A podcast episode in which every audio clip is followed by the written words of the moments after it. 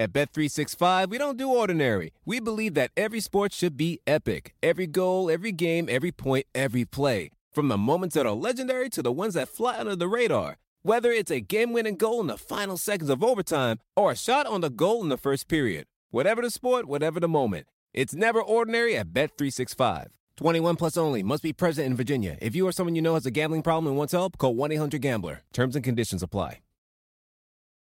Justin and so good. Thousands of spring deals at your Nordstrom Rack store. Save big today on new arrivals from Kate Spade, New York, Nike, Sam Edelman, Free People, and Madewell, starting at only thirty dollars. Great brands and great prices on dresses, denim, sandals, designer bags, and more. So rack your look and get first dibs on spring styles you want now from just thirty dollars at your Nordstrom Rack store. What will you find? Pulling up to Mickey D's just for drinks? Oh yeah, that's me. Nothing extra, just perfection and a straw. Coming in hot for the coldest cups on the block. Because there are drinks. Then there are drinks from McDonald's. Mix things up with any size lemonade or sweet tea for one forty-nine. Perfect with our classic fries. Price and participation may vary. Cannot be combined with any other offer. Ba-da-ba-ba-ba. You're listening to the Sportsman's Nation Podcast Network, brought to you by LaCrosse Boots. Now, if you guys haven't had the opportunity to check out the new Navigator series from LaCrosse, you need to do so. In that series are two boots, the Windrose and the Atlas. I had the Atlas boot for the entire rut vacation that I had, and I will tell you that it is a very comfortable boot. Uh, it's very waterproof, and it's basically a hybrid between your traditional rubber boot and uh, hunting traditional hiking boot. Uh, really comfortable, really easy to break in, and uh, it held heat relatively well with the pairing of a really good sock or socks. So if you want to find out more information about the Navigator series or the rubber boot lineup from LaCrosse, visit lacrosse footwear dot com.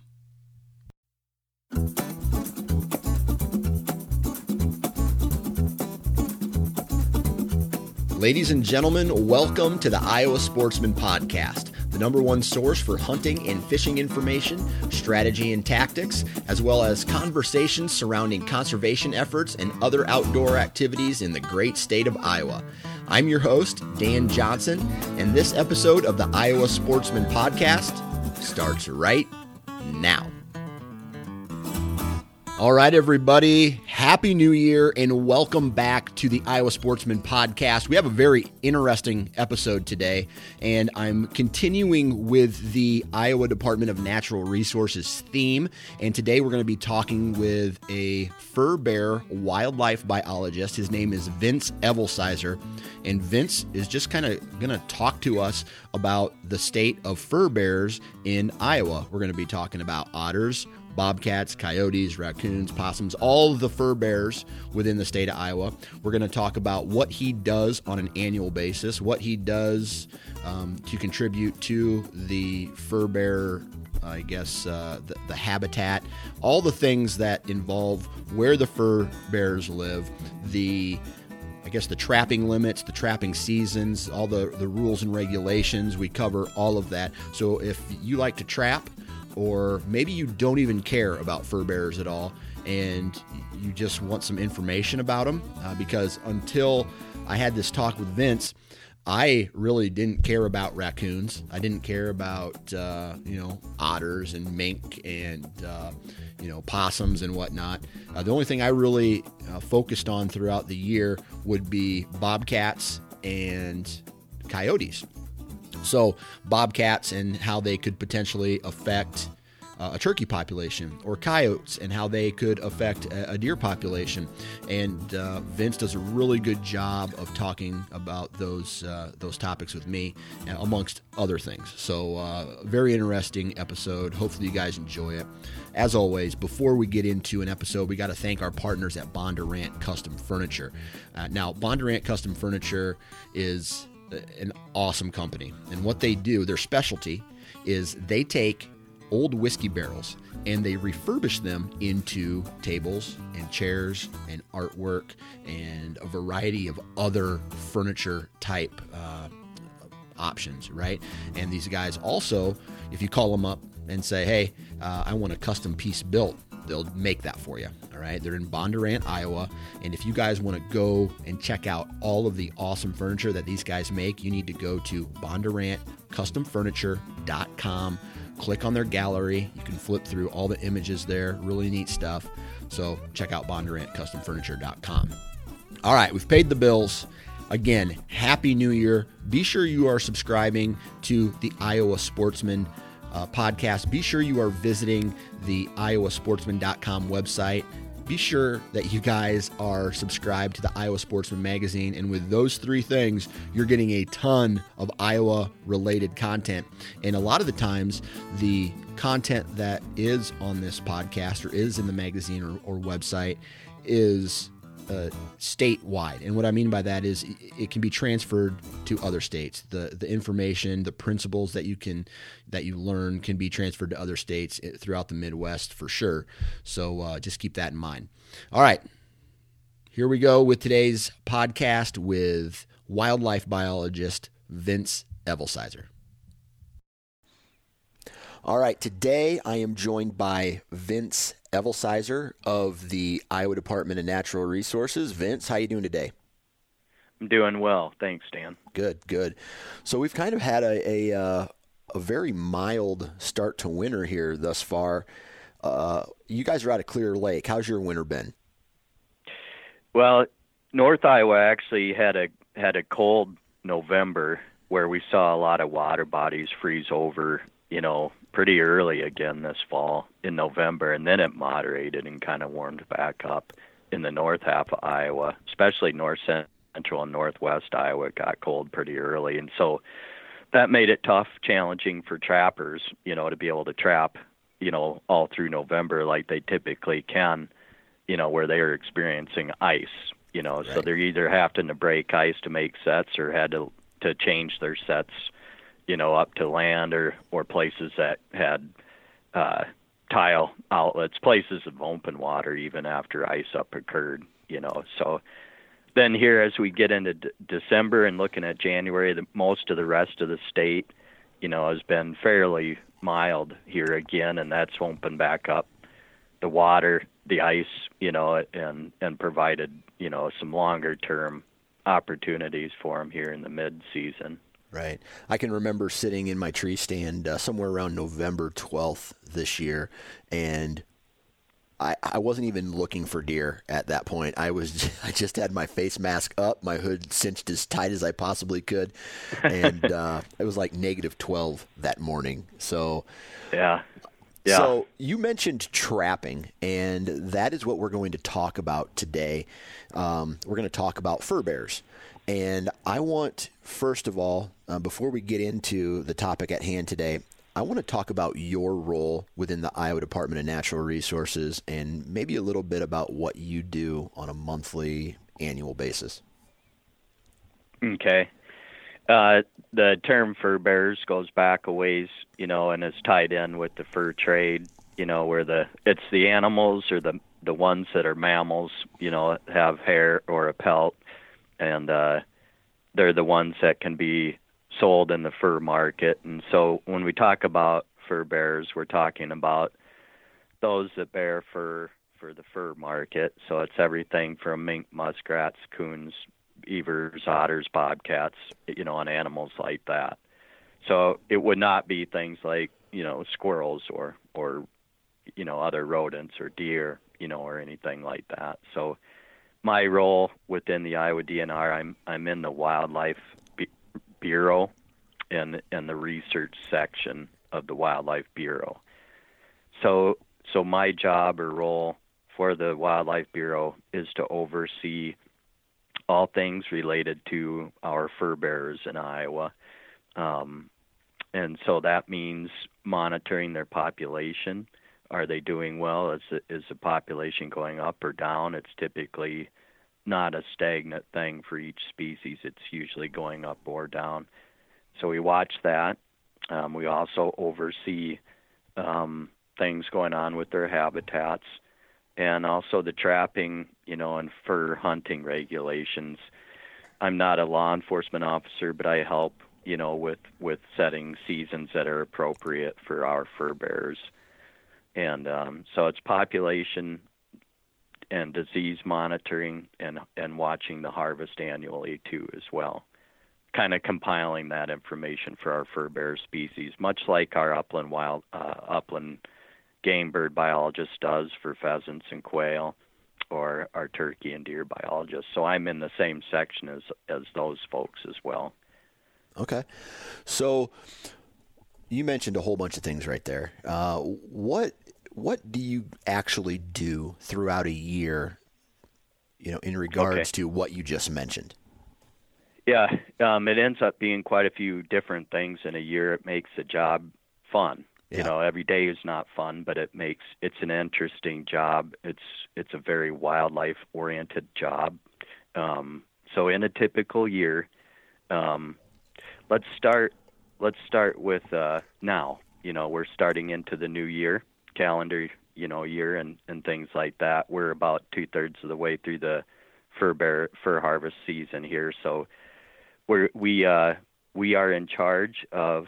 Um, The CITES tags, for example, we administer all CITES tags for otters and bobcats, and so we've got to we've got to get that to all the staff, all the wildlife and law enforcement staff throughout the state. We get the tags from the U S Fish and Wildlife Service, and then we're in charge of keeping track and an inventory of who has what tags. Each tag is individually numbered, and then that's given to a, a trapper or a predator hunter when they get a bobcat or an otter.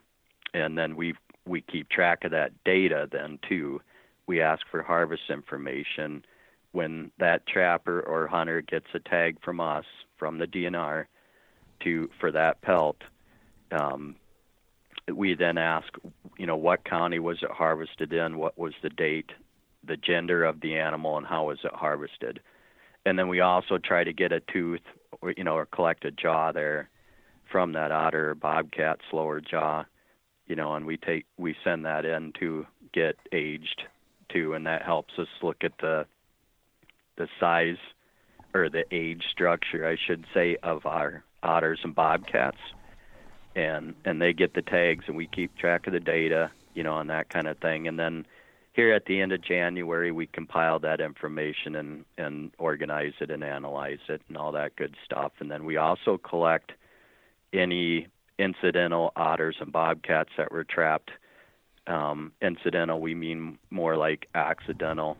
Uh, let's say a, a trapper harvested his two otters, which is the bag limit for the year on otters, but he catches a third one incidentally in a beaver three thirty trap, for example, which is a common scenario. If he just simply contacts the D N R and, and, and turns that that otter is then turned into the D N R then. So we collect those animals as well.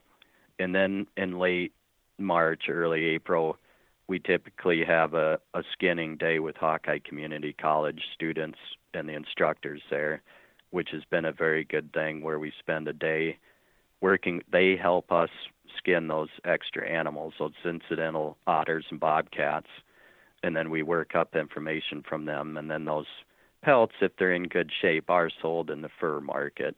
Um, we're typically collecting thirty or forty otters and thirty or forty bobcats total, so it's not a large number of animals, It's, it, but it's a way to utilize those animals so that they're not wasted. Right. And so that money from the fur market, those pellets, goes back into our Fish and Wildlife Trust Fund, um, is all that's done with that money. Um, so that's one thing that's done. Um, in the meantime, uh, as far as other tasks. One one second, uh, I have a question about yeah. that.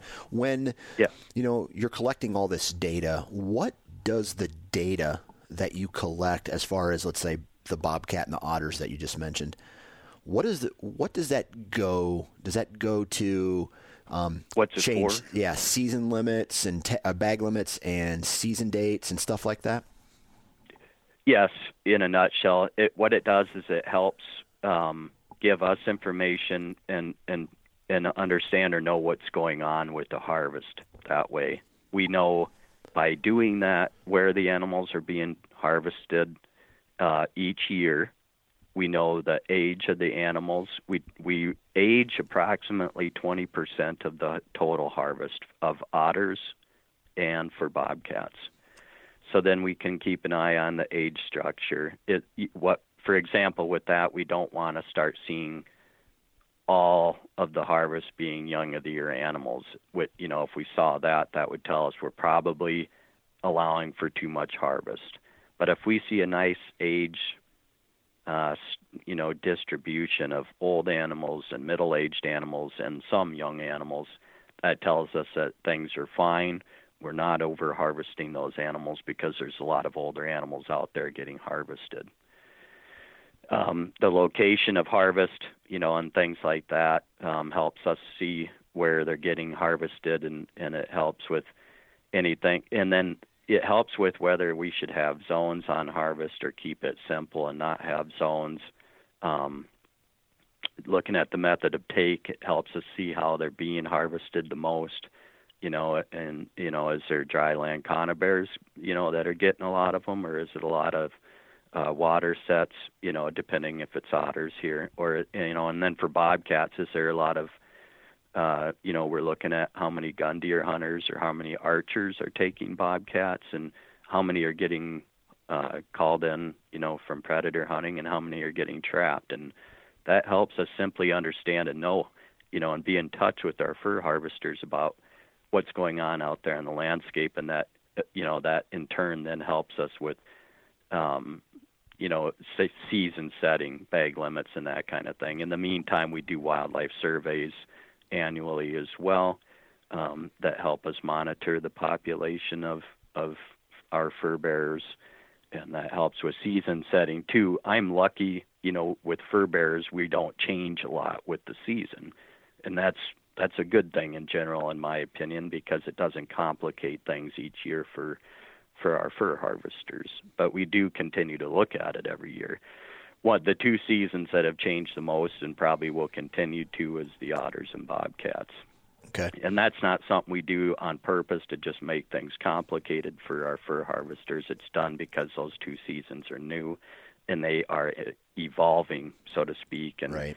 and uh, changing or adapting to what that pop, both those populations are doing. And so we allow harvest, but also want to responsibly manage the population, you know, as, and meaning that we want to keep both populations healthy um, and abundant and and have them out there, you know, doing well and, and allow, but allow fair harvest on them too. Right.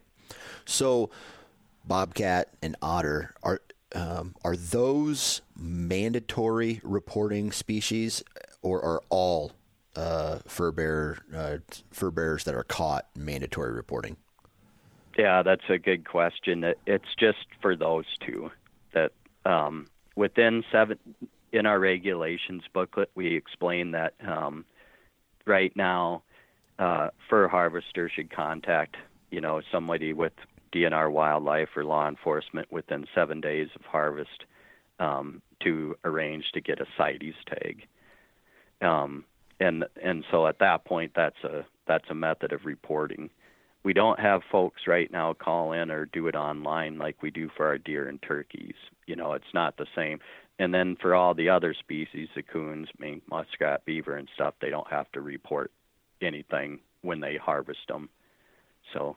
Okay. We know, we know, I'm, you know, I hope this doesn't sound too complicated. We know what our harvest is, though, for each species because we get that from our fur buyers annually.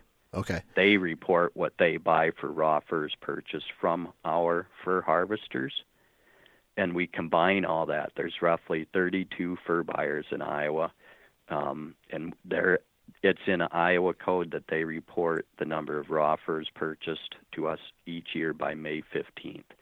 And that's how we compile the harvest for each fur bearer species. Got you. But we're getting it real time or, or, or right away for otters and bobcats. Right, right. Just because, the, just because that is so new and you need that data to help make decisions for next year's seasons? Yeah, um, we it's it's more of a um, a bonus in getting it kind of real time or right away for those two species because they require the CITES tag, mm-hmm. and so we're able to get that simply get that information sooner than okay. just from the fur buyers at the end of the season. I should quickly probably explain CITES tags. I think some folks um, wonder what that's all about. If uh, could I explain yeah, a little absolutely. bit about go, that? Yeah, absolutely. Go right Dan? into it. Okay, the CITES tag stands for the Convention on International Trade of Endangered Species. And and so it's a federal mandate that all states within the U S need to have a CITES need to have CITES tags for otters and bobcats. So what the we get that from the Fish and Wildlife U S Fish and Wildlife Service. They send us the tags. All, each state gets them from the fed, federal, from the Fish and Wildlife Service, and then they ask each state to to keep track of the inventory and, and get them out and, and manage those tags however they want within their state. And so um, this is not something the Iowa D N R dreamed up, you know, to make things complicated for our fur harvesters or, or something like that. The reason that the CITES tags are sent to these states, including Iowa, is to help them with law enforcement, with their special agents at airports and internet border crossings and things like that.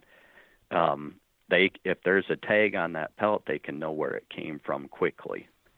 So if they're at an airport and they've got a bunch of hides and pelts that they've got to go through, they want to know which ones are on, you know, if, if there's an ot- river otter pelt, for example, at the airport, Um, that was maybe in the going into the black market or or appears to be illegal, and there's an Iowa CITES tag on that otter, they can look right away and be like, no, that's a legal otter that was taken in the Midwest.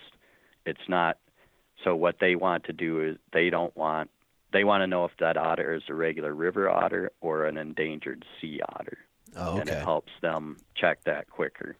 Okay. And then with bobcats, they can check cat pelts quicker, because there's several species of endangered jungle cats, you know, right? And and so it helps them check if that's just a just a bobcat from the Midwest or if it's some endangered jungle cat. And sometimes the pelts look similar and and things like that. And so it, it's nothing more than to help with their law enforcement at the federal level, and they've got a tough job doing that with all the animals and things going on at the, you know, the international level with, with checking all that. Yeah.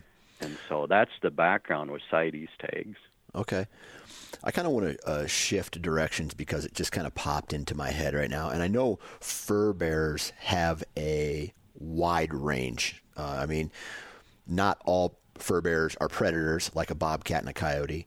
Um, and then you have your, your raccoons, muskrats, and uh, possums and, you know, and skunks and things like that, badgers and whatnot. What...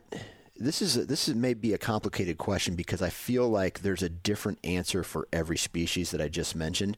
But what role do fur bearers play within an ecosystem like Iowa? Well, um, they're they're important, you know, in in several regards.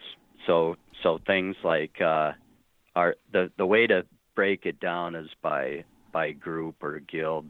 Um, the predators and and the semi-aquatic, you know, animals out there, uh, it would be one way to look at it, and, and then the other animals. The so so let's start with predators. The the coyotes, foxes, you know, and even things like skunks, possums, you know, and, and things like that play a role as being a predator, and so they can help with our rodent populations. And they do sometimes take other game species like pheasants or turkey, you know, and that's that's part of it, but that's been going on for many years. Um, but their their role out there on the landscape is, is to be a predator. And in Iowa and in other Midwest states, the coyote is, is top dog, so to speak.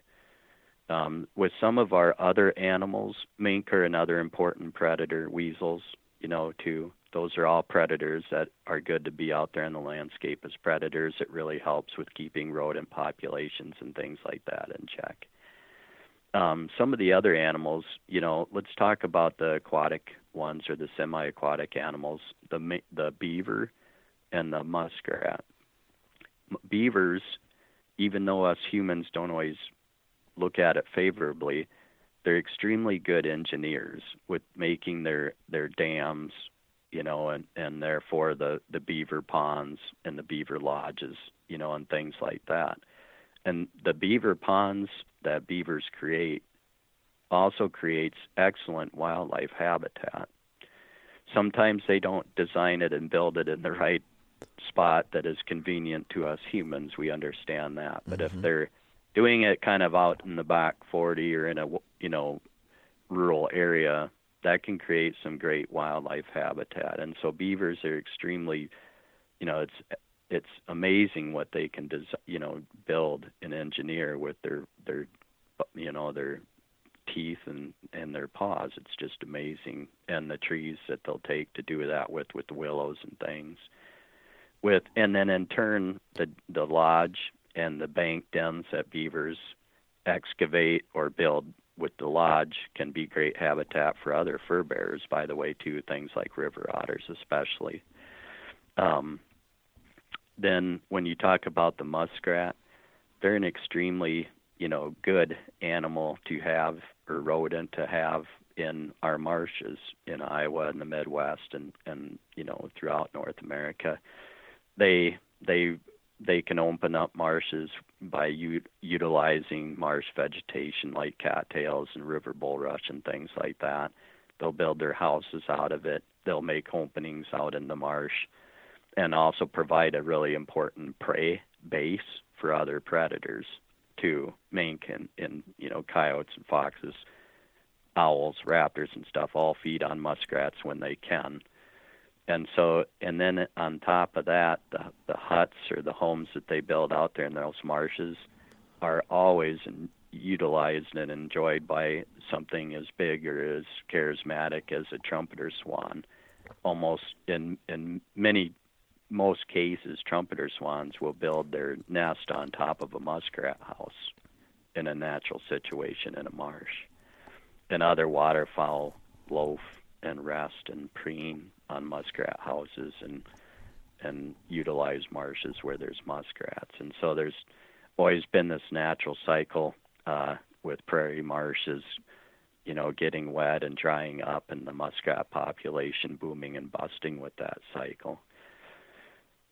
So, um, so that's in a nutshell, Dan. yeah, yeah, absolutely. Um, I want to talk about a couple, uh, a couple animals specifically, um, and it's I see them all the time, and whether it's you know driving down the road or walking through the timber or getting out of my truck and uh, in an area, I see a lot of raccoons and I see a lot of uh, possum, and yeah. you know. I always look at an animal like that as just an animal that is, I don't know, it's just there. It doesn't have a, it doesn't doesn't look like it has a role in in the food chain or the ecosystem. It just, I don't know, it's there. What what role specifically does a raccoon or a possum play in a in a food chain or ecosystem? Well, just like the other animals, um, that's a they. So the raccoon. Let's start with the raccoon. Um, they're they're considered an omnivore. Um, they they'll eat field corn and, and fruits when they're in season. So like berries, apples, plums, that kind of thing. But then they'll also feed on things like crayfish and frogs, and and fish. You know, when given the opportunity. So, so their role is, is that is that they're kind of an intermediate omnivore type species that's out there. Unfortunately, and then um, with the possum, um, they're more of a scavenger. They're kind of a funny animal. They don't see very well, um, you know, and, and they're they're a marsupial. Uh, they've been out for a long time on this landscape. They're almost prehistoric the way they're built. Um, they they're more of a scavenger type animal. and and sometimes, you know, and now there's been a little bit of research that shows possums may eat a lot of ticks, and but there's more to find out with that. But if yeah. they do, that would be a pretty interesting benefit, you know, that we didn't used to know that possums do. And ticks can be a concern, you know, due to like Lyme's disease and other tick-borne diseases out there, that if we have this animal that does indeed eat a high proportion of ticks, you know, that's a pretty cool thing to know. Um, but the other thing, going back to raccoons, is we have too many raccoons now out on our landscape, and that's not a good thing, and that's not really a natural thing either. The reason we have more raccoons is there's multiple reasons, but we have some of the main ones reasons now is that we there's less trapping pressure out there than there used to be, and the fur market for raccoons has sagged considerably. The average price for raccoon pellets is six to eight dollars, and um, so there's fewer of them being harvested. In the meantime, there's a lot of field corn out there on our landscape, and that artificially inflates raccoon numbers because they feed on field corn, and it's a readily available food source that supports more raccoons. You know, it, it can feed more mouths can be fed because field corn is out there during the time when other things are not typically out there naturally. You know, the frogs and the tur- you know turtles and whatnot have gone into hibernation for the winter, and and now there's this field corn in the fall and the winter for them to fatten up on and and you know, do really well body, you know, health-wise, body condition-wise. And on top of that, we've made a lot of old farms over the, you know, past century where there's lots of old barns and sheds out there on the landscape in addition to old trees. But it's some of the, we've sort of created this high raccoon population, we as humans have. We provide a lot of old dwellings for them to get into and, and lay up during the winter, and then there's acres and acres of field corn out there to stay fat and happy and healthy on. And if they're fat and healthy, then they have big, bigger litters and more, you know, right. And then on top of that, there's less harvest than there used to be on them. Yeah. And so we have, we have, we, we have way too many raccoons right now in our landscape. And, and so they can have a higher impact on our, on our, on, you know, bird nestings, you know, you know, any of our upland bird, you know, pheasants and quail, turkeys, more nests can be predated, and other songbirds as well. More nests can be predated by raccoons, you know, because there's more raccoons out there. We can have more problems with disease because there's more raccoons out there, so they transmit it more readily to each other because the density of coons, raccoons is higher, you know, and things like that. And so Um, and there's more troubles with sweet corn raiding by raccoons and, and coons getting into attics and basements and, you know, roofs and chimneys, you yeah. know, and so, Do, so does yeah. A, does a raccoon they're, they're have, right now. Does a, does a raccoon have any natural predators? Because that's one thing that I, I guess I haven't witnessed is, let's say, like a coyote hunting a raccoon, or you know, a fox hunting a raccoon, or anything like that. An adult raccoon in the Midwest has very little natural enemies. The biggest source of mortality to raccoons is probably roadkill. Yeah. And then trapping too. But the number, we have a lot of roads in the Midwest, Iowa included. A lot of them are getting hit on highways then. The The only natural enemies can be at times when the coons, when they have a litter and, and when the pups are still small, right. um, coyotes may get them, or a horned owl, you know, or, you know, or something like that. But it's, it's not a significant amount of impact on them. Coyotes don't do much. An adult raccoon doesn't have too many natural enemies in the Midwest. Yeah. Now, pri- prior to European settlement, when we used to have a lot of large carnivores left in our state, things like mountain lions, wolves, and things like that, raccoon numbers were very low, you know, back then. Plus, the landscape was simply different. There wasn't field corn everywhere back then, too. Yeah. So, yeah. so raccoon numbers really started to take off in Iowa and the Midwest it during the, the eighties, and it just continued to go up from there. And we've seen some some leveling off or declines, you know, here and there. But in general, the overall long-term trend for the raccoon population is to continue continued upward on it since uh, since the eighties. Yeah. Prior to that, prior to that, their numbers were relatively low or, or normal, I guess you could say. And in fact, in the late seventies, there was even concern that we were over harvesting raccoons, if you can believe that. Huh. That's different. I um, I want to know what, you know, like, let's just say you take, everybody always says that an ecosystem is very fragile, right? If you take coyotes out of the picture, well, then uh, uh, all these other species will overpopulate. Or you take a bobcat out and, you know, another, something will, the rodents may, you know, overpopulate or whatnot. What happens when you take a a possum or a raccoon out of the the ecosystem?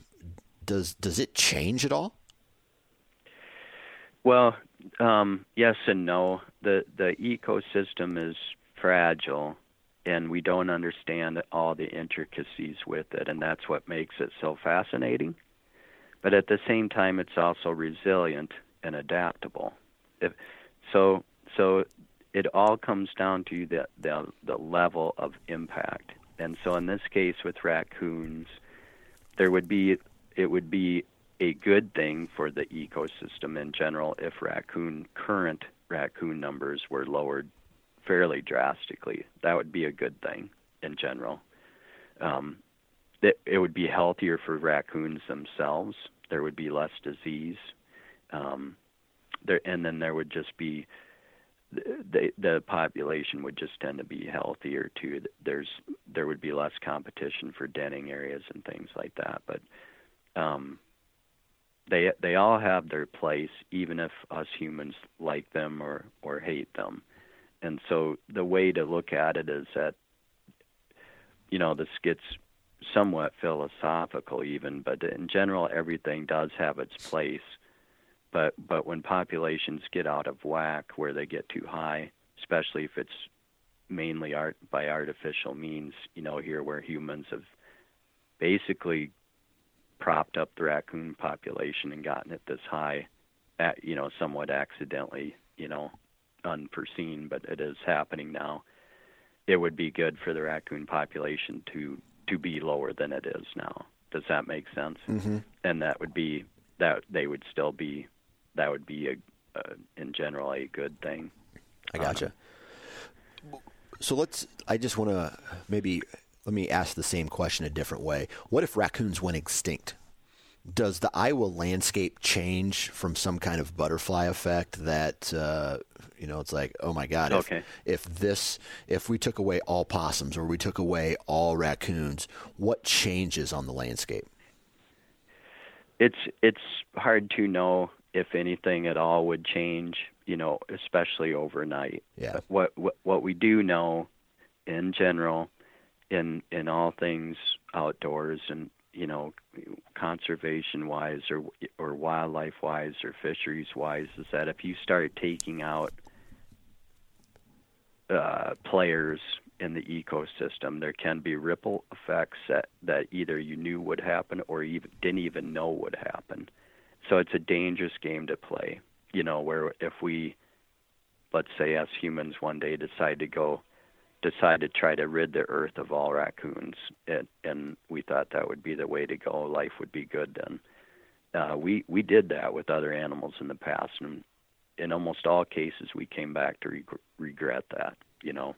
Yeah, and and so, in general, the the answer is, is not to go to the extremes. We don't need a over and a, we don't need this overabundance of raccoons right now, but we also don't want them to go extinct. Um, so it would, but what would be better is to have them out there on our landscape, but at a much lower density, and so then they would continue to play that role um, of being a predator out there on the landscape. And, and things like that, but not have an overly, not have an impact that's, you know, not have too big of an impact, more yeah. of a balanced, you know, So everybody knows about the coyote for the most part. Everybody knows about raccoons and, and possums and uh, beavers, right?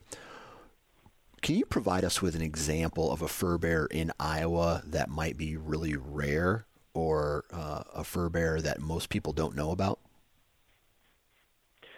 Yeah, there's a there's a couple. Um, one of them would be right off the top would be the gray fox. We've seen gray fox numbers plummet over the last ten to fifteen years, especially, and we're concerned about that. Last year, the reported harvest of gray fox. Now this would be pelts that went into the fur market, just like other fur bears. The total for Iowa was seven. Ooh. And that's that's a concern, and it's been low. You know, it's been that low, plus or minus five or ten here for the past few years, and that's getting that's getting too low. Yeah. Is there a we don't part of the state that has has the the gray fox population, or is it evenly distributed throughout the entire state? Uh, that's a good question. It's they're found throughout the state, but nowhere in good high numbers. So okay. What we're seeing is there's pockets of them, especially I think when you get a pair established that has a few successful litters. Right. And that's about all the, that we're down to at this point. Right. Typically, they are, they are a eastern deciduous forest dwelling animal. What that means is they live in the woods. They're not a prairie animal. So we've always typically had more gray fox in the wooded parts of Iowa, which would be more in the east eastern half of the state. We have fewer gray fox in the western part of the state. Okay. So we have them in, in southern Iowa, and we have them in, you know, southeast Iowa all the way up to northeast Iowa. And what's interesting is this trend with the, the downward the downward population trend is not unique to Iowa. It's occurring throughout the Midwest. Illinois, Ohio, Indiana, you know, and states like that are seeing that happen too. However, in the southeastern United States, gray fox numbers are good. They're strong. Okay. Why is that? We're we're not exactly sure why that is, and that's so we've actually put in a research proposal. We're trying to get funding to do work on the gray fox to find out what's going on with them, to find out what those specific causes of mortality are. And and the other interesting thing, too, is in northern Minnesota, they've seen the gray fox population trend upward in, you know, our neighbors to the north. So so that's some interesting things going on with the gray fox with, uh, concerning. With the gray fox, is there a correlation to um, a potential population decline with the red fox, or is that a healthy uh, species? Red fox, um, so so gray fox compete. Everything's a competition for predator and prey out there on the land, among predators out there on the landscape, especially. So, so gray fox have got to make a living and compete against the coyote, which has surged in numbers since the nineteen seventies and eighties, and and the red fox. But the red fox were very plentiful in the fifties and sixties, and then they took a, they've, they've trended downward, but they're now at a low, low and, and somewhat stable to increasing status now for red fox. So they're nowhere near as plentiful as they were in the fifties and sixties, but they've sort of come back a little bit more. Um, they continue to be plagued with mange and uh, competition from coyotes. Right. Is, is what the two most likely factors are, keeping red fox populations, you know, lower than they used to be. Um, but they so so so things like the bobcat. Maybe red fox, maybe coyotes are, are herding gray foxes, you know, competition-wise, you know, or it's habitat-related, um, where gray fox typically need early successional forest um, to do well, where there's a prey base out there, but also some areas of mature timber too. Um, but and and then the third big thing that we're going to look at is, are there disease problems going on with gray fox um, indirectly and it and direct or indirect, meaning um, here with gray fox, um, we what we are going to look at very hard is um, raccoon numbers being high. Raccoons are the, the number one source or vector for distemper. And okay. What we've seen is raccoon, as the raccoon population soars, the gray fox population has has plummeted. maybe there's a link there with distemper or some other disease that's un- that we don't understand or know much about. So that's something we'll be looking at too. Okay. Uh, and just kind of a, uh, I want to get back into these rare species here, but do you ever see a, uh, or have historical data of farming practices changes where, you know, they're, they're farming right up to a, the, the, the crick, and there's no buffer strips for pheasants and rabbits and, and rodents to live in anymore. Have we seen a, a decline in any other species, like a uh, like a gray fox that relies on a prey type animal that is their habitat is being reduced from farming practices? All of our wildlife species have been impacted by landscape changes. So yes, it's a major impact to wildlife species. Um, you know, stepping back a bit, when European settlers, you know, came into Iowa in the mid eighteen forties, um, farms were set up, you know, a quarter section at a time, and, and farming vastly, you know, the, pl- the prairies were plowed and the forests were cut down and things like that. And that had, of course, a huge impact because that's the habitat for our wildlife. And then over time, obviously, farming practices have changed drastically, where it's large-scale, high-intensity row crop agriculture now, with pesticides a heavy part of that, and and so lots of fence rows and dr- woody draws have gone out. The, and the other big factor, this is a big topic, and and probably don't have time to get into it all, but in a nutshell, we've seen the number of crop varieties or crop types shrink, you know, down to where here in Iowa, it's primarily corn and soybeans now. What it used to be, you know, for a period of time in the nineteen hundreds was a variety of small cereal grains, small grains, alfalfa, hay fields, and some corn and beans, you know. And at that time, throughout the nineteen hundreds, you know, especially the thirties through the sixties, Um, there was there was less pesticide use up until the sixties and seventies. There was more types of crops out there, smaller fields, you know, brushy fence rows and that kind of thing. And so for a while there, it was a wildlife mecca. You know, there was habitat plus food now out there on the landscape, more abundant food.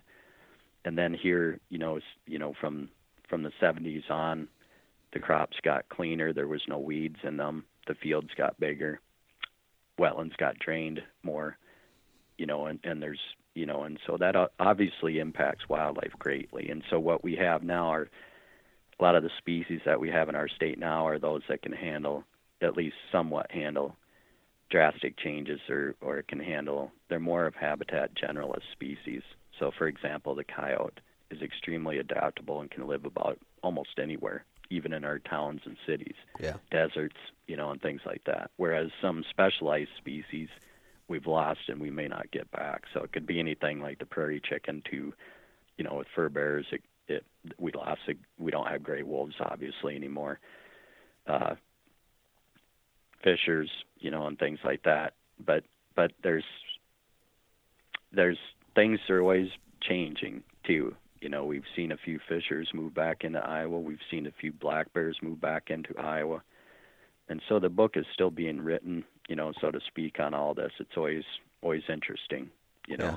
And so to be positive about all this, what we do and a lot of the people of Iowa that we enjoy working with, you know, care about wildlife. They care about good water quality, and, and our overall collective understanding, you know, is to really see how this is all interconnected, where good habitat means good water quality and vice versa, you know, and, and so a healthy landscape is, you know, means healthy, good, clean water, and it means healthy wildlife populations, fur bears included, you yeah. know, it's all connected in that way.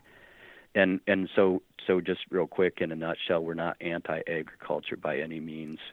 We're we're we're in this for wildlife, but we understand we're an agriculture state. Typically, our, our view on it all is, you know, is to farm the best and conserve the rest. You know, there's places that probably shouldn't be farmed. They're not profitable. So an example might be a river bottom or a wetland, prairie pothole wetland. You know, maybe there's there's good alternatives now more than ever, you know, with the farm bill and such, to maybe put that into conservation. But then go ahead and farm, you know, your good ground where there's a high corn suitability rating, and a, and a, typically in most years you're going to get a good yield from those acres. That's great. We're fine with that, you know. And then and then with we also advocate for farm practices that are not harsh, you know, as far as being, are they a good crop to grow in our environment and things like that. And right. so so there's there can be a balance is what I'm saying out there on the landscape. Right. So okay. All right. So now, now going back into the rarity of a particular species, you mentioned the gray fox. Any anything else? Yeah, you know, weasels are a, we don't we don't have a great estimate of the weasel population. You know, um, long tail, short tails, you know, and, and things like that. We know they're out there and fairly abundant, fairly widely distribute distributed, but we don't know much more about weasels. They're not. They're not endangered, but their numbers aren't super high either. They're a habitat specialist. They need good habitat to do well. They need a lot of mice out there to do well. Um, where where do they live? The others. Oh, they typically like grassy wetland areas, um, bottomland areas, uh, brushy, you know, woody areas, um, that kind of thing. So, so they do well wherever there's rodents, okay. mice especially, and rabbits and that kind of thing. Okay. Um, and muskrats would be another one we're watching there. There's been a long-term population decline on our muskrats too. So that's something we're watching and may get some research going on with that. There's some things coming down the pipe, pipe with that. Yeah, muskrats must have been, uh, I don't know what the what it was like in the late eighties for muskrats, but I just, that was one animal that we would always have in our traps uh, in the late eighties when I would go with my uncle yeah. or my or my grandma. Um, what has, has that specifically been a, de- a decrease in wetland habitat that has, uh, reduced their population? It's somewhat on, there used to be muskrats nearly everywhere, every little stream, you know, and wetland and, yep. you know, river, pond, lake had them. Right. And, and now they're more limited. They're here and, and there, but they're not everywhere. Um, we see the best muskrat numbers in our healthy, in our marshes where there's the sort of the right water level and, and amount of vegetation in them. Um, sometimes we see the best muskrats population response in places where we've managed our shallow lakes in Iowa. Um, for those of you listening, if if you know like where Big Wall Lake is or or uh, Dan Green Slough and some of those that have been part of this shallow lakes renovation program, we've seen a an amazing response by muskrats. Ventura Marsh up here where I'm at, you know, and things like that, where that's a case where some active management with the marsh, with especially with the water levels and their, their in turn the vegetation, um, really set the stage for a, a boom in the muskrat population again. But then in some of our other landscapes, we see very little muskrat numbers.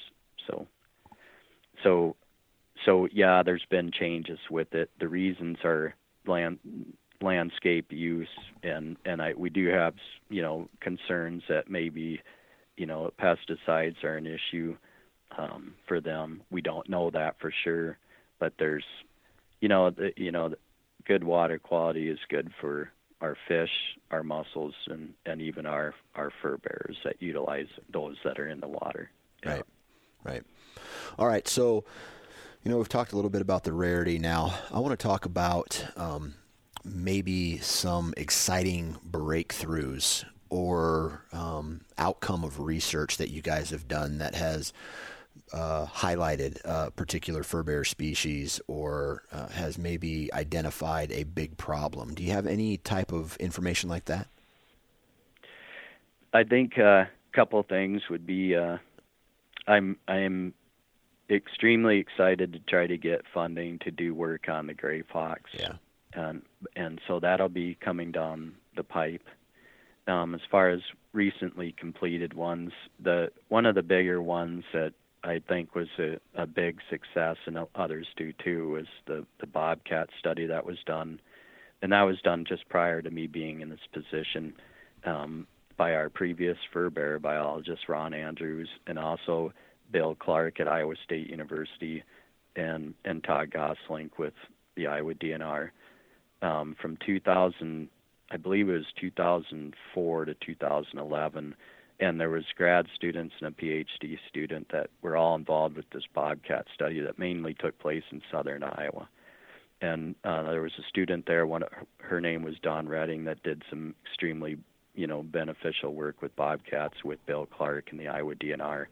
Um, they find, in a nutshell, they found out a lot about bobcats and what they were doing in our state. Huh. They found out about their background and genetics, where these cats were coming from, Nebraska and Kansas, et cetera. Um, they were not from the north. They were coming from the south, southwest, moving into Iowa in a south and north direction. They learned about the the home range or territories of female bobcats and male bobcats. Um, they learned about travel patterns, habitat use, some things with diet, you know, and that kind of thing. And it really set the stage to have enough information to have to have a fur bearer season, a modern day harvest season on bobcats eventually, because we felt comfortable knowing enough about that population coming back on their own. They came back on their own. They yeah. were protected, you know, and, and had a chance to come back on their own naturally and spread naturally. Um, so that's, that's a big one there. Yeah. Um, I'll tell you right now, uh, just from time spent in the tree stand this fall, I saw three different bobcats. That's the most of any year I've ever seen. And then I have trail camera pictures of a female with, I guess, three kittens, uh, or, or yearlings, I guess okay. you would say, wow. in a yeah. in a particular yeah. area. And then um, a couple years ago, I saw one of the biggest bobcats that I've ever seen. It was a big male, and uh, he was hunting a squirrel until some horses inter- interrupt that. And, and uh, that's uh, that's pretty cool to see an, an animal like that. Now, one thing that I've noticed is with that increase in bobcat sightings over the last three years, I have seen a decrease in the turkey population and what I would consider a, um, I guess this isn't necessarily a hard fact, but the my my April turkey vacation has less gobbles and less turkey sightings in it.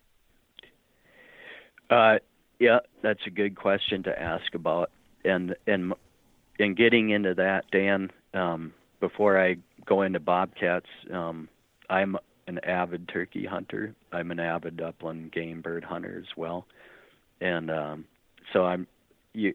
I'm not just a nothing. I'm not just under the view where the only thing that matters is bobcats because yeah, I'm in yeah. fur bears. You know, it's not like that. Um, obviously, we it's a bobcats are native to Iowa, and it's a success story that they're back in our state. But at the same time, there are these predator-prey interactions that we as hunters do see at times out there and can get concerned about. Um, we did increase the bag limit for bobcats last year across southern Iowa up to from one up to three um, because their numbers are doing so well.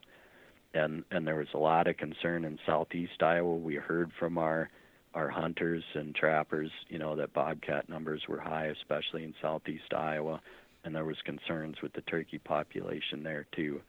That being said, uh, it's often not one predator that will drive a game bird population down and be be necessarily the reason. They yeah. can be a contribution to that, but in in general, um, in the turkey world, what's a concern is that there's several states that are seeing a downward decl- a downward trend in their wild turkey population, and it's not well understood why that is. Um, And Iowa is starting to see glimpses of that, too, where we have some places where there's good habitat. The weather is somewhat variable, but we're not seeing we're seeing turkey numbers slide, yeah. and that's a pretty big concern. They're a success, wildlife success story, too, and, and a great, just a really neat bird. And uh, but there's other things going on out there is what I'm getting at. Yeah. There's, there's concerns about black flies or, or uh, gnats. Yep. are a huge, bigger problem now during that nesting period for turkeys than there used to be. Um, there may be some other things that are not well understood, but what they are seeing in the turkey world is poor recruitment. They're not, which is the number of hens having a successful brood yeah. and or clutch, yeah. you know. And Missouri and some other states are doing some research on that, and I think Iowa it, um, will be doing more on that as well. But getting back to bobcats, they can be they can predate turkeys, but it's fairly unlikely um, from the studies we've done that they're a major it, that they're a major predator on them. I know they go after them, I understand that, but they don't seek them out and only feed on turkeys. They get them when they can. It's opportunistic. Yeah. yeah. Um, so it's likely not what's solely driving that pop, turkey population down. Yeah. But it is another wrinkle out there. It is another added thing for turkeys to deal with out there. Right, right. What we found in the diet studies, uh, Dan, is that the main prey for bobcats is actually rodents, uh, mice, rabbits, squirrels. Yeah, I, shrews, I, yeah, I read that, that somewhere as well. So it's one of those things where they don't, like, they're not going to go out and try to take down a full-grown turkey. They're going to go and seek out something that's much smaller, and they have a higher success rate. But if they do come upon, you know, a a turkey that's just laying there and is completely vulnerable, they have no problem going after that. Yeah, I mean, a, a, a an adult bobcat in Iowa can weigh thirty to thirty-five pounds. Yeah. So it's like a mid-sized dog, you know, is how big they get. But they, with them, they can they can take the poults, the young turkeys, obviously fairly easily. The poults can fly at a fairly early age too, and they, they are capable of catching an adult turkey, you know, like a hen, especially especially if she's incubating, you know. So there's times when bobcats can get turkeys. I guess I guess what I just want to emphasize is that they're not out there getting them all the time. Yeah, wiping them out. You know? Yeah, yeah, yeah, yeah. Well, we're coming up on a we're coming up on an hour here. So, is there anything else that you would like to mention about the fur bearer population in the state of Iowa? Any anything interesting, or um, I guess things that Iowans need to be aware of uh, that could affect trapping regulations or uh, changes to bag limits, or, or just anything interesting to to wrap this episode up with? Yeah, I'll try to name them off here fairly quickly, Dan. Uh, one of the main things is that we've sent out, this is year two of a fur harvester's diary survey, and we sent that out to um, a number of our trappers and, and fur hunters, um, asking them to keep track of what they harvest and then send that back into us. And it's in the form of a diary so they can keep track of it throughout the long fur season and then turn that into us. We're very excited about that because that'll help us get trapper and fur hunter effort information. It's not meant to measure how good somebody is at, at doing it. We just want to know how many nights people set, have traps set and how many traps they have set or how many times they go out and call for predators. Yeah. You know, what are people trying for and how, how much, you know, and that kind of thing. So it's not a law enforcement uh, trick, or, or the data won't be misused. I want to just emphasize this is going to come to to our fur bearer program for us to analyze, to, to just be in touch with what our fur harvesters are, are going for and how much time they're doing it. So that's a big thing. That's year two of that. And we want better return rates for that to be able to keep doing that. It's similar to the Iowa Bow Hunters Survey, you know, or or something like that. And another thing, um, we're going to be, uh, the otter and bobcat populations are both doing well right now. So we're looking at potential season changes, especially for otters on that front. Um, coyotes, there's a lot going on with coyotes. They're a, they've become Mister Popular. The fur market is strong. For coyotes last year, the average price per pelt was twenty-five dollars. Uh, we had a record coyote harvest last year. And, and so there's, along with that, there's some things going on with people wanting artificial light to be legalized. There's more troubles with trespassing, you know, and things like that. So there's things going on with coyotes. We um, may look at some snare deer locks versus breakaways, things coming down the horizon on that. Um, but if that happens, that'll be done in a way, you know, where our snare users or cable restraint folks will have time to adjust their equipment for that. Um, and yeah, I guess that's, that's it for now, Dan. Okay. You know, for things that we're looking at, I guess. Earlier, you asked what I do for a job. I'm not sure I fully described it that. It sounds so like you do a, a lot left, of I... everything. Yeah, I, I could summarize that a little more, but if you're out of time, that's okay too. Well, I'll tell you what, what we'll do is we'll um, we'll have you back on again. Uh, I would love to hear this research, uh, how uh, whether or not this research uh, proposal makes it through for funding on the on the gray fox, and uh, if and when it does, we uh, I'd love to get you back on to to talk about that. But otherwise, thank you for your time, man. Really appreciate you Uh, Uh, chit-chatting with us today about the fur bearers in Iowa. And uh, like I said, we'll have to get you on again. That sounds good, Dan. Appreciate it. Another topic for some time might be large carnivores too. Wolves, bears, mountain lions. Yeah. Oh, absolutely. I would yeah. love to get into that stuff. And there you have it, ladies and gentlemen, another podcast in the books. Huge shout out to Vince and the rest of the Iowa Department of Natural Resources crew for taking time out of their schedule to hop on and chat with us about uh, the animals that they research and what they do throughout a year. I find it very exciting. Uh, I think sometimes there is a disconnect between the Iowa Department of Natural Resources, or really in any state, the Department of Natural Resources in that state. These guys try really hard to to communicate everything, and uh, sometimes that message uh, gets thrown curveballs, or it's hard to get out to the hunters and the fishermen of the uh, of the state. And uh, it's always good to hear it straight from the horse's mouth. Love what these guys do. They put in a lot of hard work to make sure that we get to enjoy our passion, which is hunting, fishing, trapping, looking for mushrooms, all that stuff. So uh, other than that, hopefully everybody has an absolutely positive, fun-filled, exciting, energetic uh, two thousand twenty. I know I'm I'm looking forward to the rest of the year, getting outside. It's almost time to start shed hunting. Huge shout out to our partners over at Bondurant Custom Furniture. Be sure to check out bondurant custom furniture dot com. Be sure to subscribe to the Iowa Sportsman Magazine. Be sure to go and check out the Iowa Sportsman website, iowa sportsman dot com. And uh, get outside, go have fun, uh, enjoy Mother Nature, and we'll talk to you next time.